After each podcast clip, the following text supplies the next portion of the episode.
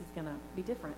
I started uh, holding Palm Sunday worship a little differently um, years ago when it hit me how easy it is to never sit at the foot of the cross, to go from celebration to celebration without taking the time to grieve. I realize um, that if all we did was come to Palm Sunday worship and celebrate, and then for whatever reason we weren't able to gather during Holy Week and walk through those other stories, then we show back up Easter morning and we celebrate again. And I'm not sure we really understand the depth of what we are celebrating. So I started doing what I noticed other Palm Sunday worship services looked like, what they included, moving from the palms to the passion in one service, taking that leap from the victorious celebratory entrance parade of Jesus to the story of Jesus' arrest, crucifixion, and death. Now, I do think that we get what we are celebrating Easter morning. We celebrate resurrection, death being defeated. But I think uh, the Passion story, sitting with Jesus at the cross, naming the suffering, the hopelessness of Good Friday, um, that this piece of the story names a reality for us that we need to hear. The reality of a Savior who knows what it is to be in pain, to suffer, to feel hopeless, to be afraid. That Jesus chose to join us in this, to feel it with us. There's a reflection I share um, on my social media pretty much every Good Friday that says, I give thanks that within our story of faith, we have a day that acknowledges pain and brokenness. That I give thanks that part of the Easter story is space to sit and weep. I give thanks that in Jesus we have one who understands our pain and enters it with us. And I give thanks that Easter comes. You know, there's a line. Uh, that the kids just ended with, that Cadence just ended their reading with, uh, that's kind of heavy to me. All at once, the hope and joy that entered Jerusalem with Jesus went away. Maybe this man wasn't so different after all. He was to be crucified, just like any other person. Throughout this season of Lent, we have talked about face to face encounters with the Son of God. We've met individuals who met Jesus in their questions, their doubts, their fears, and that line, maybe this man wasn't so different after all, takes us back to those individuals, those who walked alongside Jesus and saw something in him, believed in him, hoped that in Jesus there would be a better way. Things would be different. Nicodemus, the woman at the well, the man born blind and healed, Mary, Martha, Lazarus. Can you hear them saying, maybe this man wasn't so different after all? He was to be crucified, just like any other person. It makes us sit with them, remember them hear their voices. It helps us understand deeply the hopelessness of Jesus' crucifixion, the despair, so that when Easter morning comes, we understand at a totally different level why we celebrate. We celebrate transformation. Despair defeated, hope is alive. But we aren't there yet.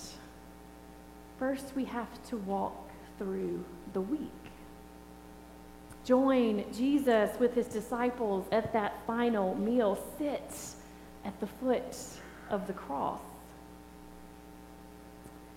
There's a prayer I came across this morning uh, that said, "Help us to enter into the intensity of the week ahead, the week ahead of us, that we may truly wait and watch with you as all is revealed, all is changed."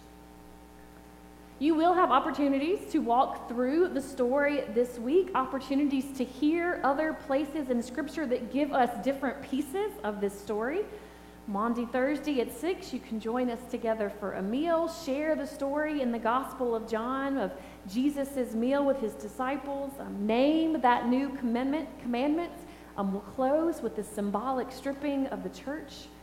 Friday at noon, you can gather again in this space for a brief time of prayer as we remember the sacrifice and suffering that Jesus chose. Um, bring your own brown bag lunch for that.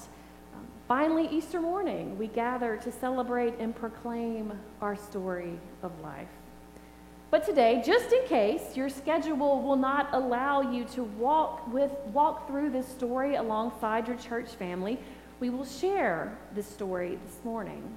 We will stop in the story to participate in the sacrament of Holy Communion where it is appropriate.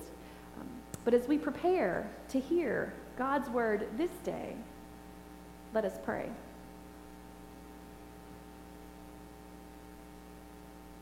Almighty God, you know us better than we know ourselves. By your word, give us wisdom. By your spirit, grant us healing. Set us free to serve you with love. We ask this through the one who heals in your name, Jesus Christ. Amen. So, here now, reading from Matthew, pieces of Matthew 26 and 27. When Jesus had finished saying all these things, he said to his disciples, You know that after two days the Passover is coming, and the Son of Man will be handed over to be crucified. Then the chief priests and the elders of the people gathered in the courtyard of the high priest, who was called Caiaphas, and they conspired to arrest Jesus by stealth and to kill him. Then one of the twelve, who was called Judas Iscariot, went to the chief priests and said, What will you give me if I betray him to you? They paid him thirty pieces of silver, and from that moment he began to look for an opportunity to betray him.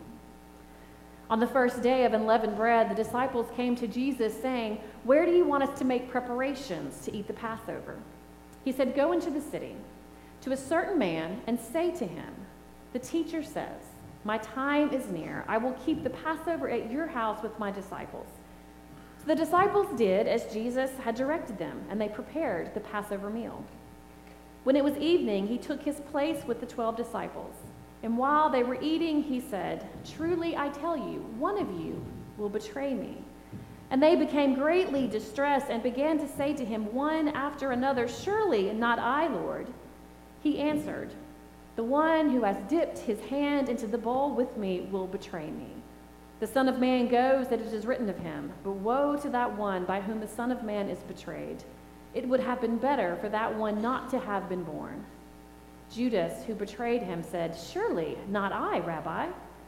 He replied, You have said so.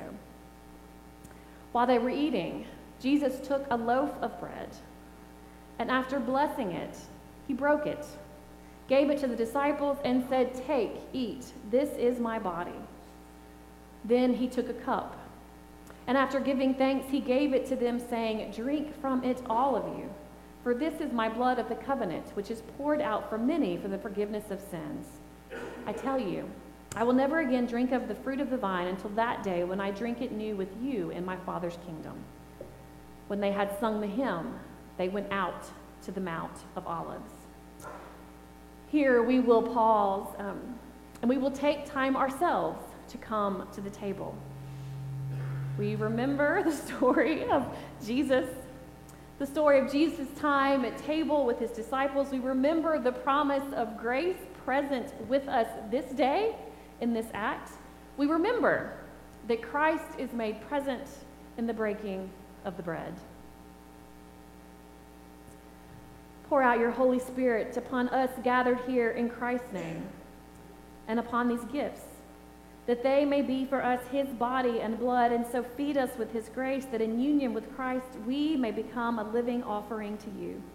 Transform us into the image and likeness of Christ, that we may faithfully serve others in his name, and look forward to that final feast in which all shall be gathered as one at your table, and all manner of things shall be well. Amen.